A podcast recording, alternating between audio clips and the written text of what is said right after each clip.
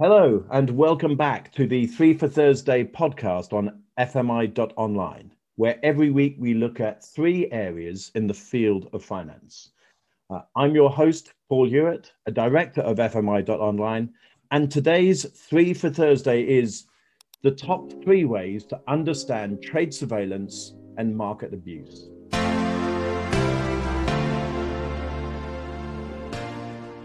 Our expert guest on this area today is Carlos Garcia, a business and finance professional focusing on capital markets products, investment banking, and brokerage, and currently compliance analyst at Northern Trust Corporation in the Philippines. Carlos, this is your second time in the chair and mine too. Welcome back to the podcast. Thank you so much, Paul. Great to be here. It's an honor. It's great to see you one more time. Last time, Carlos, you were here, you talked about your passion for real estate investing. This time, you're here in your professional roles more than anything in global banks such as Northern Trust, HSBC, State Street, and JP Morgan. Uh, that is certainly a CV to die for. Do you want to say a little thing, uh, uh, one or two things about you and your work in this area for our listeners before we begin on our Three for Thursday topics? Sure, sure. Thank you, Paul. I've been with those banks you mentioned, uh, handling the middle office, back office as well. So mostly the trade, the life cycle. When you book a trade, then it comes to us, then we confirm, then we can reconcile the settlements come in. And part of the HSBC world, you know, the surveillance would come in, and we track and monitor some of the anomalous, quote unquote, and some of the traders that this is, is monitored by Absolutely. And you, you mentioned the word middle office and back office, which I sometimes describe as everything that happens after the trader presses the button, including a lot of things that happen before the trader presses the button. It's so yes. important to get these trades right, Carlos. Exactly. Thank you. So, uh, it, it's often said uh, as we move to our three for Thursday topic today, the top three ways to understand trade surveillance, including market abuse. It's often said that the compliance function is one of the few areas in an investment bank that can stop its bank in its tracks. Mm-hmm. Uh, what do you do on a typical day, Carlos, if I may say? Uh, why do you do it? Why is it such an important part in understanding investment banking end to end trade process? Thank you so much, Paul. Um, first of all, um, one of three ways that why I do what I do is you look at the trader's perspective. You know, market abuse is everywhere. You know, you know the famous movie about you know the Wolf of Wall Street and something like that. Memorably. there are a lot of you know uh, that's why somehow there are a lot of regulators nowadays. You know, like FINRA and NFA, SEC, and what why we do what we do is you know to provide a you know somehow a mitigating adverse impact on the market, the financial markets, and also a fair game for all the market participants. so why we do what we do? Uh, we look at the trader's perspective as well, and why somehow um, the trader is doing for gain or avoidance of any loss. Then we track those traders somehow in how they do things. We look at vendors such as um, Bloomberg and Reuters and somehow you know, Refinitiv and something like that. So in any cases, we are looking at every angle or perspective that might what that we discount or escalate further those um, trades that have been made by the traders being surveilled. So do you see your role then as, as a as a sword which is attacking bad practice, or do you see your role more as a shield which is protecting market participants? Other it's more a it's more on a double-edged sword. You know, somehow you have the blade and you have the the blade that cannot cut somehow. I like that image. I like that image. Um, and, and just just one other thing, just picking up on what you just said. Um, you you used some quite well-known and sometimes Hollywood filmed examples where the market abuse is clear and evident because of of amoral or immoral or just illegal practices.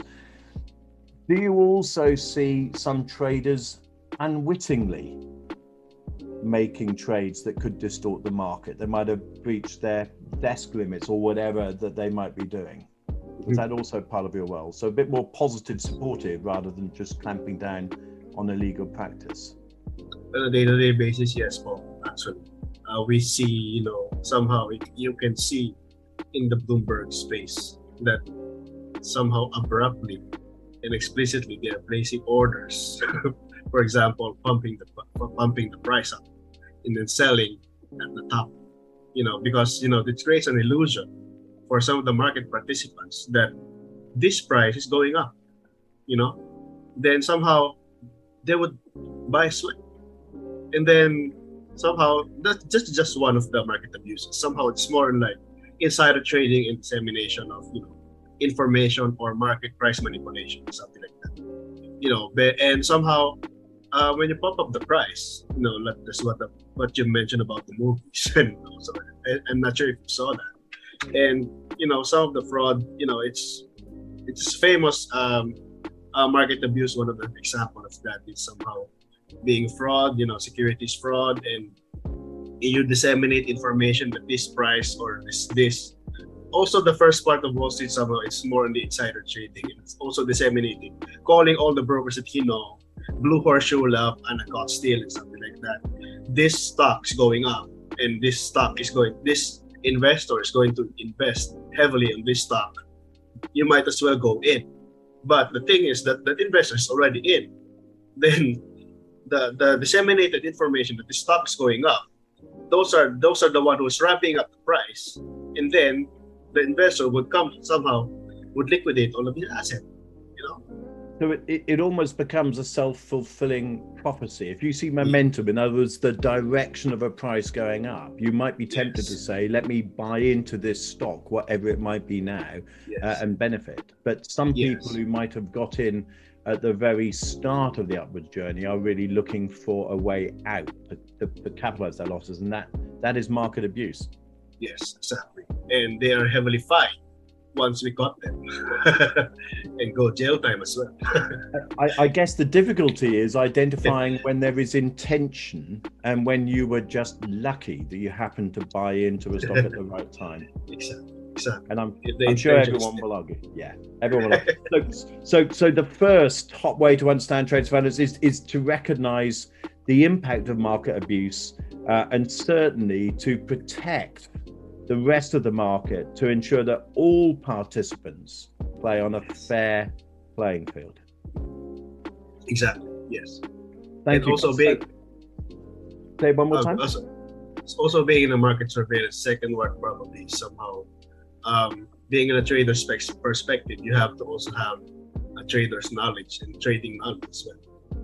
You know, and how we do that is, you know, because you're looking at it backwards rather than you know, anticipating the price or going up, something like that. In effect, you're looking at the trade after it's happened to try to yes. unravel it. Is that what you mean by looking at it backwards? Exactly. Yeah.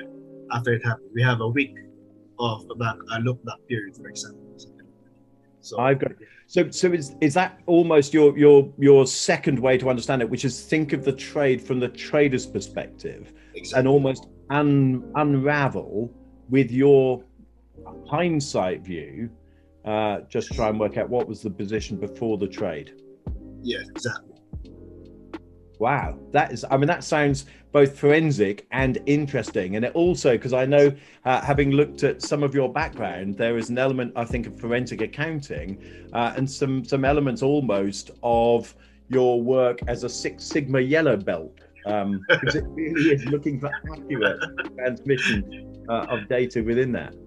Yes, exactly. The, the, the term is correct, forensic, because we're like the FBI of, you know, trading. You know, the first level investigation of that. We are not in the processing side. We are not on the trading side, but we are on the investigation side. Absolutely fantastic. I, I think I've got then uh, stage one. It's it's it's your role is to try to make sure that the the, the, the playing field is fair. Uh, second, you need to think like a trader because you almost need to unravel the impact of the trade. Carlos, what's your third way uh, to understand trade surveillance uh, or market abuse? Um, get certificate, get certified, get certifications, and the CFAs, you know, and also um, some of the certifications like FINRA, Series 63, Series 6, Series 7, and some the certified fraud examiner as well. Those are get get yourself certified, learn the market, learn the participants, the institutional and retail investors, and somehow and FMI as well. Get certified in MS, FMI as well. I, I, thank you, thank you for that shameless bit of marketing on our behalf because I was going to raise exactly that. Get certified my dot as well. Yeah, and also um, it's uh, this is a really good platform, you know, um, because learning in let me just uh, somehow um, in investment banking and capital markets, those are um, one of the top macho and top game that you can be in in the capital markets arena in investment banking is you know mergers and acquisition and also um, being in the IPO scene you can learn all of that in FMI you, can and again thank you you're, you're doing our marketing from our behalf but, but my guess your the whole process about certification is to understand the whole of the market in all of its different guises because yes, exactly. I think you you mentioned the the M&A space quite often is where you can see market abuse because stock prices are moving anyway. Yes, exactly. And when, when there's an M&A, when there's a corporate action, for example, you know, there there are a lot of you know um, gossips around the market, market participants, brokers, and traders. You know. Warren Buffett is going in in this kind of stuff, something like that. It's up to them. It's up to you. Right? How to use that information for your gain. And part of my guess, part of your forensic challenge then in the mergers and acquisition space is to understand well, what, what do you think is a fair price movement and what do you think is market abuse? Exactly. Uh, and how you can unravel certainly the trade flows and the trade deals that might suggest the latter rather than the former. Exactly.